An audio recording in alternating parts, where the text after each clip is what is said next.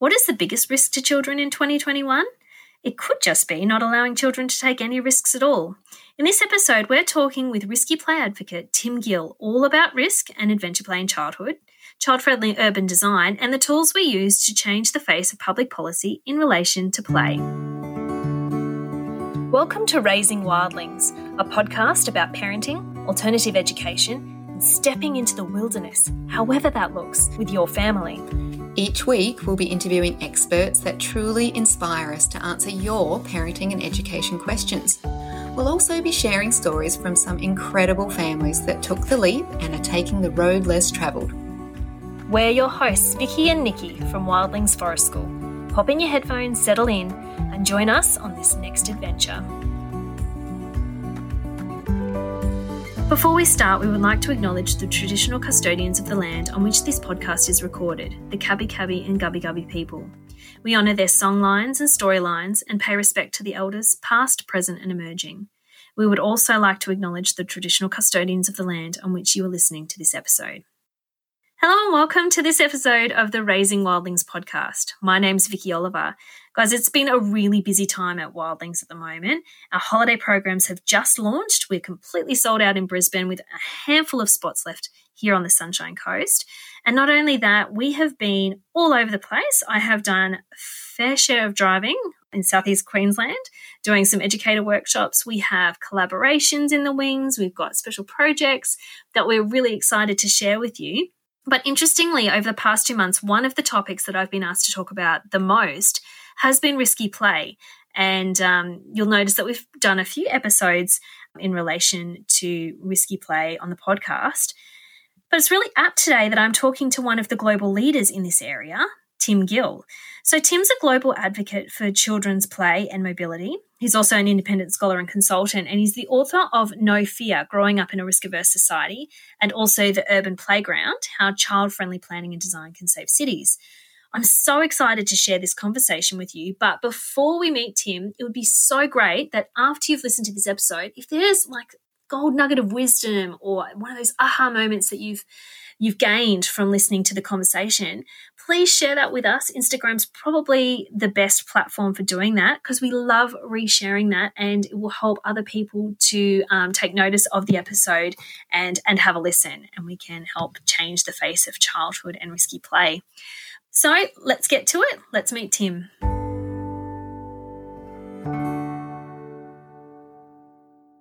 So, Tim, thank you so much for joining us on the podcast. It's an absolute pleasure to have you here today. How are you?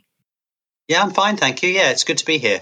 That's great. Now, um, I want to take you right back to the start. I want to know a little bit about your story because you're the author of No Fear Growing Up in a Risk Averse Society. Like, how did you get to the point where you need to get all your ideas in writing? What, what was your journey to getting to, to be this amazing risky play advocate? Well, it goes back I fell into this whole territory really. Um, I'd like to tell you a big story about how passionate I was about children and risk and play, but actually that would be a falsehood because uh, in the early 90s I was sort of drifting around uh, various jobs, not feeling very satisfied, and kind of fell into this job for an outfit called the Children's Play Council. Mm-hmm. And at the time, it was a part time job that fitted in with other priorities. But long story short, it was the, the job that got under my skin. Um, and I just uh, found the topic of, of children's play and, and its role in childhood uh, endlessly fascinating. And having a, my own uh, child arriving a couple of years after I got the job, of course, made it all rather more personal. Mm. And um, I, I, guess uh, so. A few years later, I wanted to go freelance, um, but still work in the same area. And and risk became and this sort of question of how do you on the one hand allow children you know rich learning experiences discovering what they can do what their limits are but on the other hand doing a reasonable job keeping them safe mm. that really uh, seemed a, a, very important and knotty issue and thankfully uh, a foundation agreed with me and commissioned me to write what became no fear mm. I think I read it. Does it did it come out as a like a PDF document to begin with? Was there a? No, I mean it was simultaneously published in book form and as a PDF, which back Okay, in 2007, it, you know, was quite enlightened. I mean, this is a Yeah. charitable foundation, so you know they they just wanted to get the word out. But but I'm I'm very happy that they did that. And now the, the it's it's almost impossible to get hard copies, but of course anyone who wants to can can download the PDF. Yeah, I remember. I do remember reading it um, when we first started our business, and I was just enthralled with it. And you know, and like you, I've always been a teacher and interested in children, but I totally resonate with the fact that when you have your own children, it makes it so relevant and so real and so important. And Yeah. and running with that and and make that being like such a huge focus for the work that we do. I've got all sorts of questions, but um, I think I might start with the first one. I saw in one of your interviews and oh, and in a few places the term benign neglect, and I I loved that so much. So, do you want to talk to me a little bit about what what you think that is, and and in terms of parenting?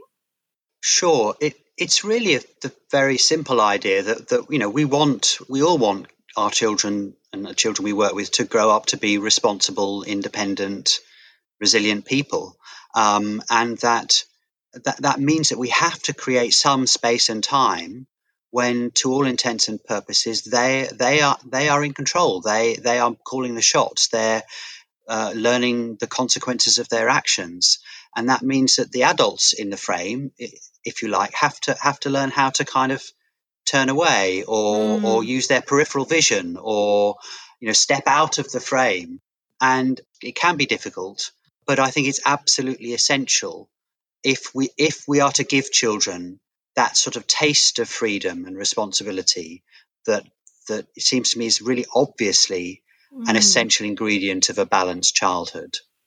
I think so too. I think you know, letting them face some of that adversity, but they've got a bit of a safety net still. Absolutely. And, you know, there's a, the idea of children themselves saying, you know, I want to do it by myself, but can you Mm. help me? Um, or adults saying, you know, see if you can figure it out for yourself. Um, that's, that's the beginnings of the, the insight uh, uh, around benign neglect. But I, th- I think it does go further than that because I think it's, it's about looking for opportunities for extended periods of time Mm. where children, you know, they know that, or, or they feel that there isn't an adult waiting anxiously in the wings, ready to step in at the first sign of any problems. Mm. I think, like, I know parents are always wanting to keep their children safe, but do you think there's also an element of parents worrying about societal expectations and judgment? Absolutely, and uh, you know, I'm I'm I'm not actually a a parenting expert. I, I don't. In fact, I'm suspicious of the the sort of parenting advice world. I think there are too many people telling parents how to do their job, especially today with when we're all living in a goldfish bowl anyway. Yeah. And so my message is, and most of my work actually focuses on everybody else. Um, Yeah. You know, on, on the councils, on educators, on regulators, on the media, um, and and just saying, you know, back off a bit and let's just allow parents and children a bit more space uh, and freedom to to you know to. To, to make the judgments for themselves to, Mm. and and for the parents to maybe learn from their efforts and their mistakes and to, to- crucially to support what should surely be a shared goal of helping our children to be responsible, capable, confident, independent, resilient people. Yeah, I absolutely think that that you've hit the nail on the head there, and that that is. I think it's always good to remember that that that is underlying everything is that shared goal of of wanting that for our children. So if we can keep that in focus, then it makes our jobs a little bit easier to then focus on all those things, like you said, like you know, councils Yeah. and schools and educators and all those sorts of things. Um, so let's explore the idea of the zero risk culture that we've sort of found ourselves in. Can you talk us through maybe the evolution of this sort of viewpoint and how this has impacted childhood and where we go from there?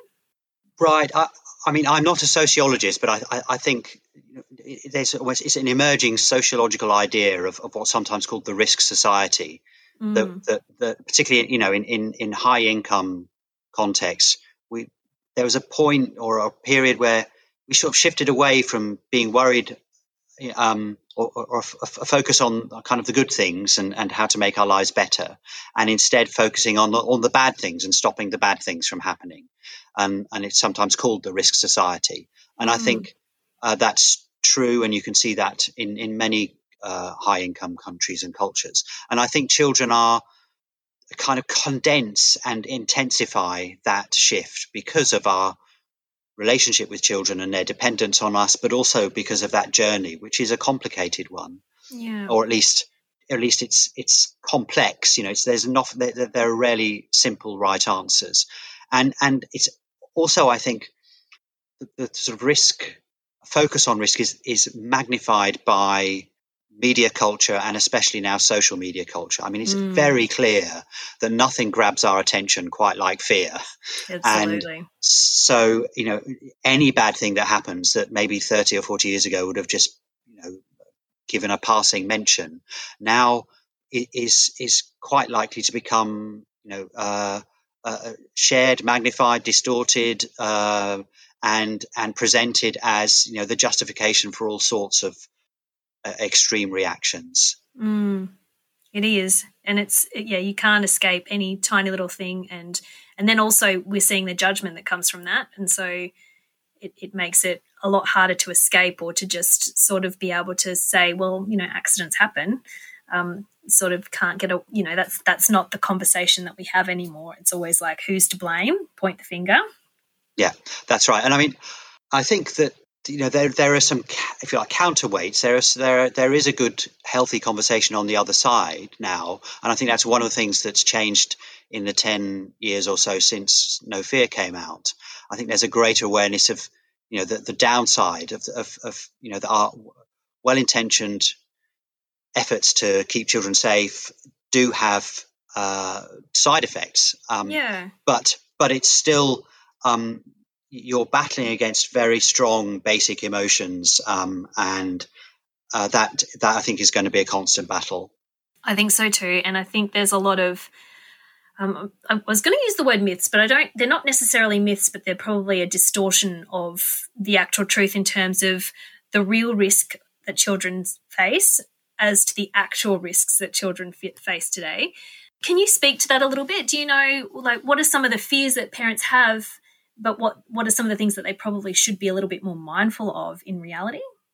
Well, that's a big question. I, I mean, I think one, one interesting thing happening right now is is parental fears about threats in the real world. And by the way, I think some of them are legitimate. I, I, and I, in my work Yes. more recently, the fear of traffic, I think, is is a legitimate fear, and it, Yeah. if anything, one that we uh, we underplay, and that we've normalised the sort of existence of big, dangerous metal objects in our lives. But um, putting that aside, the fear of crime and strangers and abduction, all of that, it, it- which, which is clearly, eh, you know, minute, Mm, has led some parents to kind of rely upon the digital world as a place for children to, you know, spend their time and meet their friends and socialize, and which of course has given rise to new threats, um, and in some cases really quite significant threats, and of mm. course new fears. And so I think that's a, that's a really uh, clear example of where our short-sighted attempts to keep children safe in one area of their lives have exposed them to greater risks in other areas of their lives. Yeah, absolutely. And do you think too? Um, one of the things I often think about is children not being exposed to risk-taking behaviour as children, and then they become adolescents who then have more freedom in their lives to perhaps take some risks. Um, do you think people often are short-sighted in that way as well, and that they're not actually thinking about how that um, exposure to risk as as young children will affect how they approach risk in their Yeah. teen years? Yes, I do. I do think that. I think that that. I mean, what, actually, one educator that I met in in Toronto, in Canada, principal of a just a state kindergarten school, put it really nicely. She said, "Look, she was a big believer in the value of outdoor play and risk, and she said, whenever she talks to parents who are nervous, she she says to them, "Look, in this kindergarten, we're in the business of helping our children to grow up to be responsible people. Uh, Mm. when do you want that to start happening? Do you want it to start happening now? Do you want it to start happening in you know year two, um, in year six? Uh, you know when they're 16 and they're going to their first party, when they're walking down the aisle. When do you want this to start happening? Yeah. Um, because what she was, of course, getting at was, was that children can kind of gr- grow into a sense of of their own abilities and and, and self confidence can be nurtured in a gradual way. The, mm. the journey of childhood is a gradual one, and we do it. Children make that journey, in, you know, best when none of the steps are too big. And yeah. I think we have got a point now where that step in adolescence can be a really big step, especially you know when it's linked to going to to secondary school or high school, and uh, we know that significant numbers of teenagers are now struggling. And around the world, we're seeing growing rates of, of anxiety and depression on the one hand, conduct disorders on the other. And they're each, they're symptoms of this, um, you know, that we're asking too much of adolescents because we haven't allowed them to build and nurture their own resilience at a younger age. Mm. Yeah, and also I guess that we also they miss out on that opportunity to feel trusted as well the whole way along. And I think that's yes. a big missing piece that adults don't trust children, not all adults, but a lot of them, or that that's just the culture that we live in, that um, at some point they have to earn it, but they don't actually have that opportunity to do so. As you say, like I love that, not, you know, allowing children to do things incrementally rather than that one big massive leap it can yeah. be a, a lot for a teenager to have to take on that responsibility all of a sudden. Yes, and there's a, a I think a big conversation about how harshly we treat teenagers as well, and, yeah. and the, the, you know all of us. I'm sure every single person listening to this can remember stupid things they did as a teenager, yeah. um, and surprise, surprise, teenagers still do stupid things. But again, you know, be, be, because now that stupid thing can be captured and shared on social media and documented, and it's there forever. That's Whereas, right. you know, the stupid things I did, uh, probably most of the time, nobody was was even within sight. So I, to be blunt, got away with a lot of stuff. That's right. And yeah. I, I, you know, that that's a, a, really big difference. I think that that we haven't appreciated uh, in in the lives of young people. We're not giving them any grace to to just yeah. go through the experience like we were able to. Yeah, that's that's so true. So, talking about play, how important is it for children to have time to engage in unobserved play away from the adult gaze? Yes, I, I do think that's really important, and and it's it's you know it's it's it's part of what I think of as a kind of rich diet or a healthy diet of childhood experiences.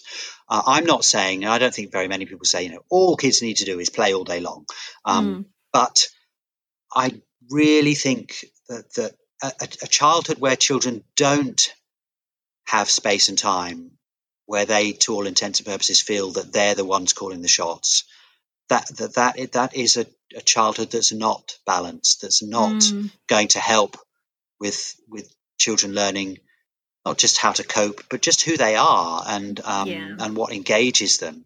So yes, I, I do, and and and so questions about privacy and a sense of of as I say, being outside of the kind of adult orbit in a way. They may not really be outside it. There may well no. be, you know, uh, teachers or, or, or, parents or educators in, in sort of keeping a, a, a, sort of weather eye on things. But but for, for, the child to feel, oh, okay, so so now this is this is about me. I think that's really important, and it's also important in the virtual world as well. I think, and that's that's a real challenge. I mean, it's not an area of work yeah. that I focus on, but I think there are some really interesting questions now about privacy uh, and how these ideas of, of identity and or, um, autonomy are being played out in in our digital lives and in children's digital lives. It's the same yeah. sorts of issues, really. Yeah, it's it's conflicting. I know, even as as an adult, you know, what you share with the world is, um, you know, that I I notice a lot of people you know where that where, where does your privacy and and the way that you um, keep th- some things to yourself and and that's being modeled to young people about how much they share and how much they they keep private as well on the online world is mm. is something that i guess is is going to play out before our eyes um, which i yeah. think is is a scary place for um, parents to be in we don't actually know the long-term consequences of how this is all going to play out Right, and of course, all of this is new. Um, yeah, this is this is uh, uh, it's, it's, it's a new world. This is a once in a century transformation of, of society, and and again, I think one of the things that would be helpful would be to realise that we're all trying to figure out the rules and how things work. Yeah, absolutely. We definitely need more research and more conversations around it. I actually think a lot of people I think we they they are a little bit aware of some of the dangers, but almost like um, it's not might not happen to my children. So um, yeah, we're, trying to find some really good people that we can tap into who can guide parents and mm-hmm. just give them the tools that we need to manage it as a family to have those conversations and include the children in the conversations and our teens. Yeah. Um, so that it's a shared experience and a shared understanding. And so I guess if we want more children to be, I guess, less in the online world, one of the ways that we can do that is by getting them outside. And one of the areas that you've focused on a little bit is urban design. So, what does child friendly urban design look like? What are some of the elements that you really advocate for?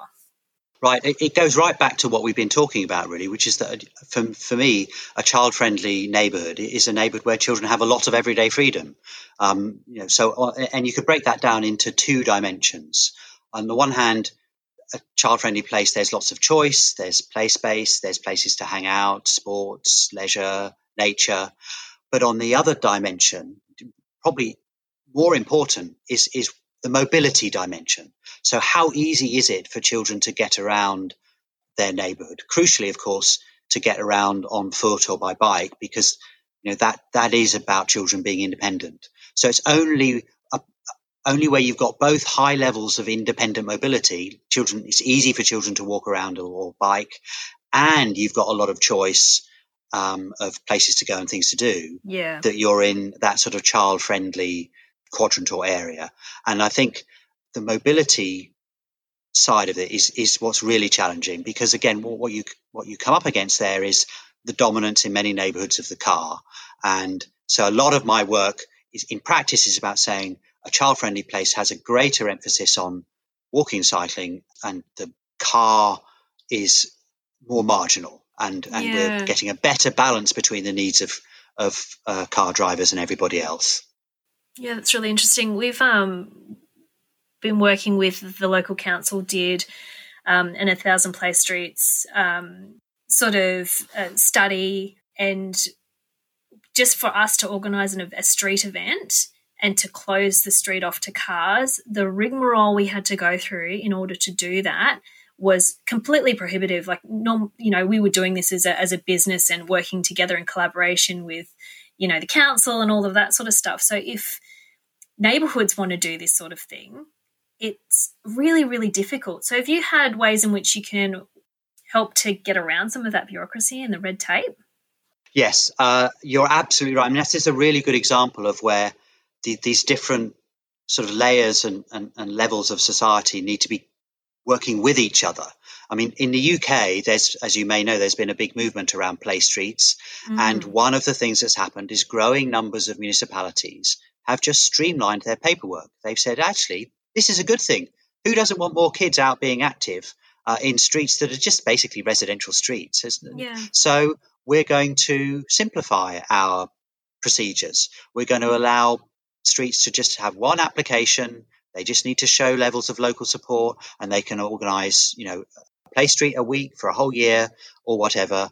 And so I think in looking at what you're doing and others in, in Australia, you need to be pointing out just the benefits of this yeah. uh, model and saying, look, you know, what are you afraid of? Australia, like the US or UK, we have a huge problem with sedentary lifestyles and yeah. uh, kids, you know, stuck in front of screens.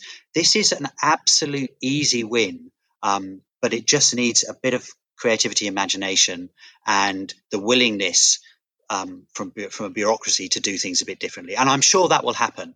So yeah. I'm sure that you know, in a year or two or three, your municipality and lots of others will. Uh, realize that this is a great idea and that they need to make it easier for uh, neighborhoods and communities to get kids out. And the, the, the big picture, of course, is that you know we've got the smartest people on the planet now devoting huge time and money to keeping us all inside and in front of screens as much as possible. so those of us who want kids to be outdoors and active need to up our game and we need to build that support. Um, yeah. Um, and actually people working in public health, in uh, urban planning, in transport, in parks uh, really should be understanding that, that it is absolutely central to their role to get all of us out more active and more often. Yeah, that's the the inspiration that we need today to to keep advocating. We've got lots of little plans in the in the works, and I guess sometimes it can be a bit exhausting to do the networking and to bring everyone together, but it's it's completely worth it in the end. Um, and that sort of ties in a little bit because you're one of the architects of the risk benefit assessment, something that the value we have in that is just absolutely phenomenal. Every time we mention it in any of our training you can just see the look in people's eyes like, what a fantastic idea. So, can you tell me more about why they're such an integral part of planning? How did it come about? Like, it's just such a phenomenal thing and, and what it is for people who don't know what a risk benefit assessment sure. is. Sure. So, at its simplest, it, it's, it's a process that makes visible the good things that happen when anyone, but children uh, in particular, are allowed to take risks and, and, and encounter uncertainty and, and, and be making visible the good things, bringing those into our decision making.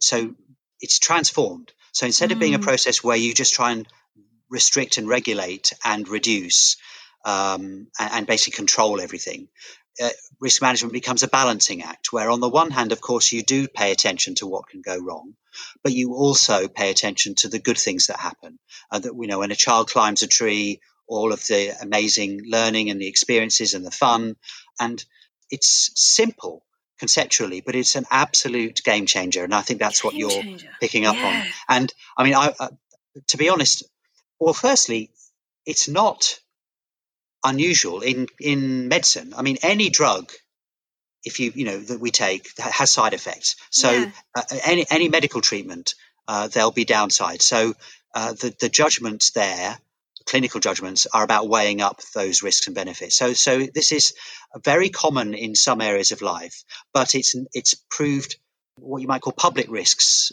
You know, so so where children are out playing mm. on hmm. playgrounds um, or outdoor learning, uh, it's harder because what's happened over 20, 30, 40 years is, is a sort of factory based workplace health and safety mindset has grown up. Yeah. Um, and actually, in a way, it kind of makes sense because in a factory, you, you, you know, if you've got a wobbly bridge in a factory, you just say flat out, well, that's that that's stupid. You know, that, people hurt themselves. Um, so we need to stop that bridge from wobbling. But in a playground, of course, good things happen with that wobbly bridge.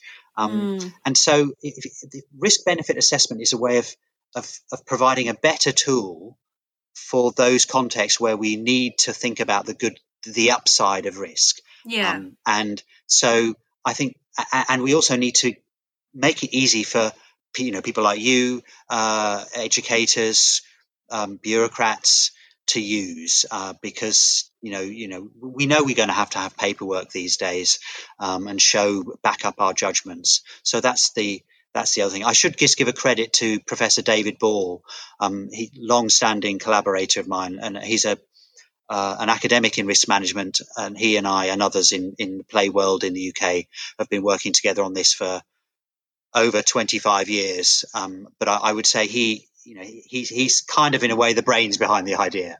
Um, but yeah, what I've okay. contributed is, is to try and work with him and others to to make it yeah. uh, real and make it easy to use and to communicate the benefits and, and, and why it's such a useful tool. Yeah, well, we have immense gratitude to you and to your colleagues because, uh, I, like, I'm uh, harping on about it because honestly, when we do our workshops and we and we reframe that, it takes this onerous task that everyone shudders, like, oh, risk assessments. I don't like, you know, this is why we need we engage help because this is such a huge task for us to do. But it just completely shifts the mindset when you're doing it because it reminding you why you're doing it, and then it makes the task feel so much more purposeful. And then we also say, when you finish doing it, there's this just sense of like confidence in what you're doing because yes you know there's risks but you know why you're doing it and so you can go into your activity feeling completely confident that it's the right thing to do yeah, and it's kind of crazy that we were ever doing anything else when you think about it. It's Absolutely. like you know you, are given a form, and the and and there's nowhere in the form where you say why it is you're taking the kids out into the bush. Mm. Um, well, that's you know, well, of course, if if, if you can't articulate that and you're not being asked to articulate that, of course you're going to get sucked into a whole load of anxiety about yeah. all these terrible bad things that can happen. And you're going to start thinking about bringing in measures that, that completely undermine that initial goal. Uh, mm. You know, because that, that's why I talk about making making the upside of risk visible. Yeah, absolutely. It's it's important, and you know, at the end of the day, we need more people to understand that there are so many benefits for children in undertaking those risks, um, and to learn to assess those risks for themselves. That's such a huge part of it because children do look to adults for everything these days because everything that they do even organize sports which we're very happy to allow our children to take the like you know that's where they're going to get the most isn't that that'd be one of the highest injury places that children get injured would be in organized sports and we're mm-hmm. happy to accept that risk so yeah we need to know that that there's a reason why our children are, are need to do those things because they need to be able to to go into the world make some decisions and not be looking to the nearest adult to help make that decision for them. Yeah, absolutely. Mm. Um, now, obviously, the world has been turned on its head with uh, the pandemic and COVID 19. What are your concerns when it comes to children with things like lockdowns and social distancing and the move towards online education when you know children have had to stay out of schools and things like that? What do you, and, and the fact that children are being left out of this conversation? Well, yes, that's very true. Uh, I guess certainly in the UK, there's an emerging picture which is quite complicated, actually, where some children have been fine and some maybe even you know done better because school yeah. hasn't been so great for them or, or, or they've had parents who've had a lot more time for them but then a lot of children have had a really tough time um, and and almost all children have, have had it tough in terms of their social lives um, and just not being able to see their friends and and you know spend time, especially outdoors, of course. And I think what we'll pro- what we're beginning to see is that the children who are were already in difficult circumstances, you know, in, in poorer neighborhoods or, or, or families that were struggling financially, um, are being hit the hardest. And really, I think our attention should be on those children and their families. And uh, I also think that that means looking well beyond, you know, the academic uh, problems and you know, mm. the, the, sort of catch-up rhetoric, and thinking about children's emotional well-being and how the, how we can help a big group of children get back on a kind of more healthy, emotional, even keel. I, I think the other thing I'd say about the pandemic is that I, in a way, it's, it's trying to find a positive out of this difficult, well, really challenging time, which is surely one thing we've all realized is the value of a bit of green space, of our local neighborhoods, mm. of, you know, community support, uh, of just, you know, that hyper local living and, and, and particularly the value for children. And that so as we come out of the pandemic, we start to think more about how we can, you know, live a little bit more gently on the earth, um, how we yeah. can value public space and nature, and um, and make sure we give it the, the, the attention and the resources uh, that that uh, that it deserves, and, and, particularly the value of public space. We've really seen uh, uh so many people have, have, have benefited from just being able to get out get somewhere quickly locally where there's a bit of greenery where they can feel some you know relief and and and, and de-stress. And that mm. goes for children just as much as adults. Yeah absolutely. I think we've been in, i know i am incredibly privileged where we live that when we only had a very short period of lockdown but um, we have access and on the sunshine coast where we live in australia has so many amazing beautiful green spaces public spaces um, so even if we were to lock down again and you know were restricted to 5k radius, we would still have an amazing array of places to visit. So um, it would be amazing if more uh, councils and, and, towns and cities were able to plan for that um, moving yeah. forward. Can you give me yeah. some examples of cities, towns, or anywhere around the world that have really got it right when it comes to their their planning? Any that stick out? Well, Yes, uh, in in so the book that's just come out, uh, my book Urban Playground, uh, how child-friendly planning and design can save cities. I pick out one neighborhood um, and I say maybe this is the ultimate child-friendly neighborhood, and it's the eco suburb of Vauban.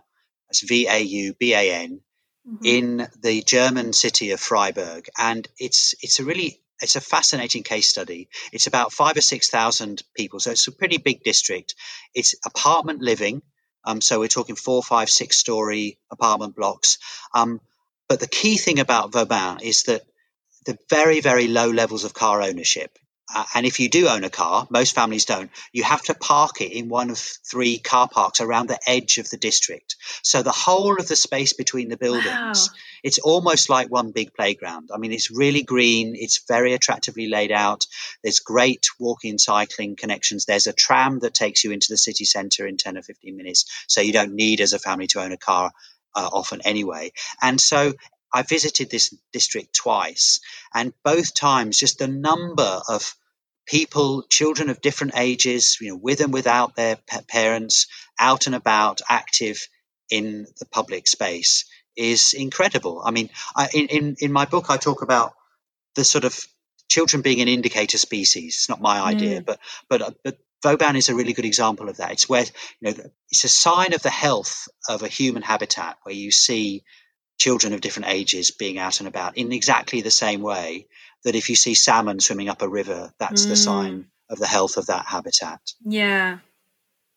That sounds amazing. I really can't wait to to look that up. And you know, I just it gives me so much hope to see models like this around the world because, you know, creatively, um, people are looking for different ways you know, to, to move forward in our societies. And, you know, space is becoming harder to come by. And so they're having to really rethink the way that, you know, we, we structure our society.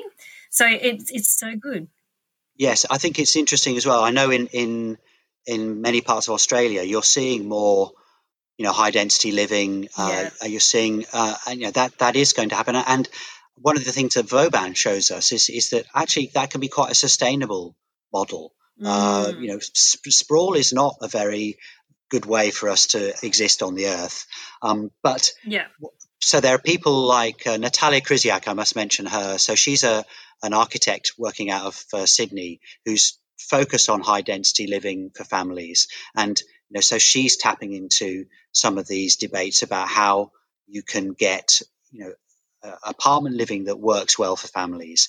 And I mm. think that's we're going to see growing numbers of cities looking at this and growing numbers of families it's often choosing actually but you know yeah. you think it's it's it's not uh, it didn't used to be the default choice for families but there are lots of good i live in a reasonably dense part of of london my city not in an apartment but nonetheless it's not you know a sort of leafy suburb and you know it's nice to have all the things that we need close to hand. It, my daughter, when she was growing up, she could nip round the corner and see her friends without any great trouble. Yeah. And so unpacking the connections between places being sustainable and being child friendly, I think that's one of the really uh, big focuses of my work right now. Because you mentioned the pandemic.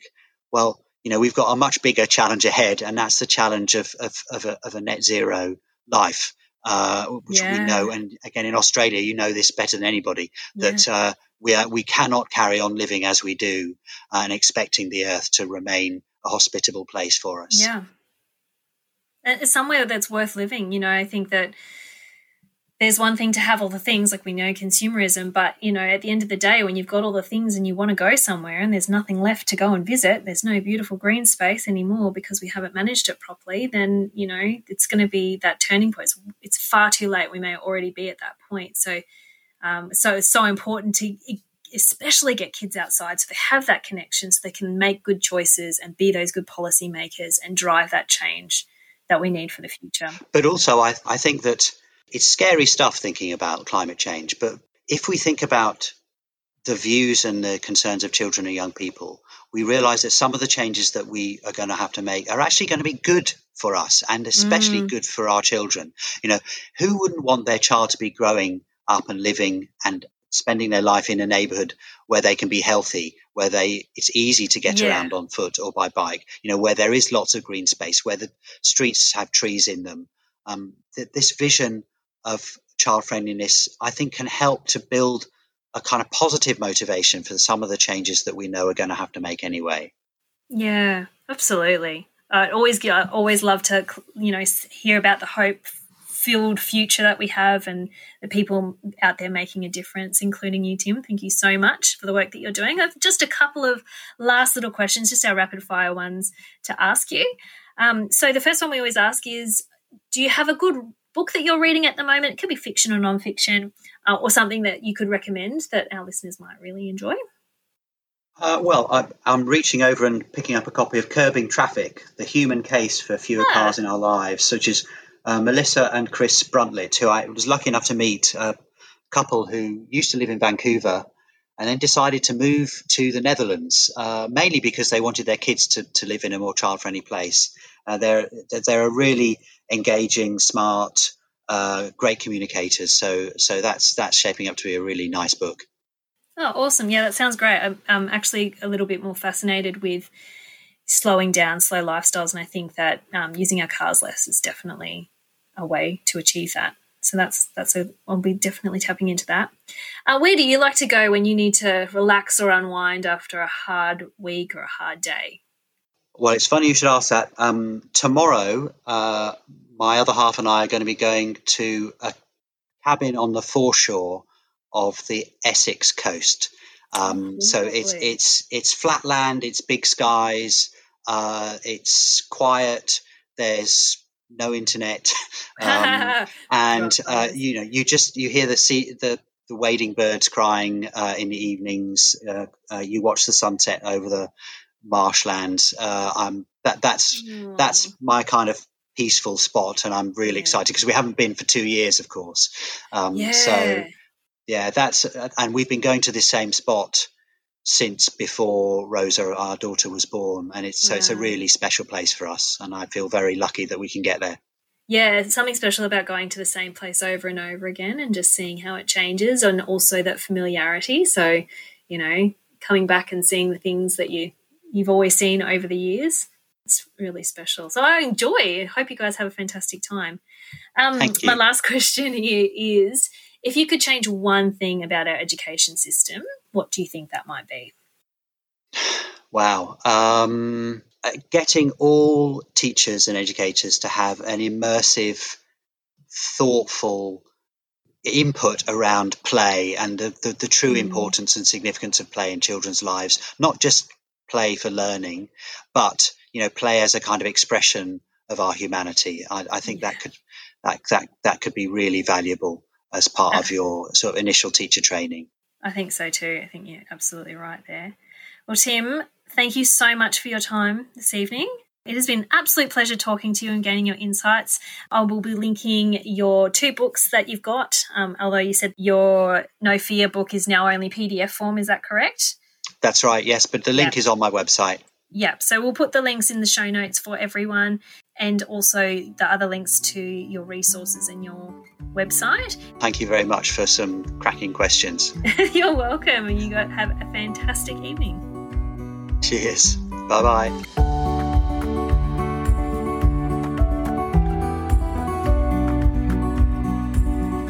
It's been absolutely amazing talking to Tim about all things risky play today. And we will link all of the information that he's shared with us during the episode uh, so you can check out that amazing little town in Germany and links to his books and um, and also that recommendation that he has on a car-free society, which sounds really fascinating. Now, if you're actually interested in getting your children outside more and engaging in risky play and want to be able to support them in the best way you can, we actually have a fantastic resource for you. If you head to our website, wildlingsforestschool.com forward slash free dash downloadables, this downloadable product, something you can print out, pop it on your fridge, it has all these alternative phrases you can use instead of be careful. It's something that slips out of our mouths all the time, but it's incredibly unhelpful. So, if you would like to find new ways and language to support your children, you can print that one out. It has things like what's your plan? Do you feel safe there? Are you still having fun? And they're great, gentle reminders of how to switch up our language and support our children to be able to take those risks and uh, go on those adventures. So, as always, guys, we absolutely love doing this journey with you. So until next time, stay wild.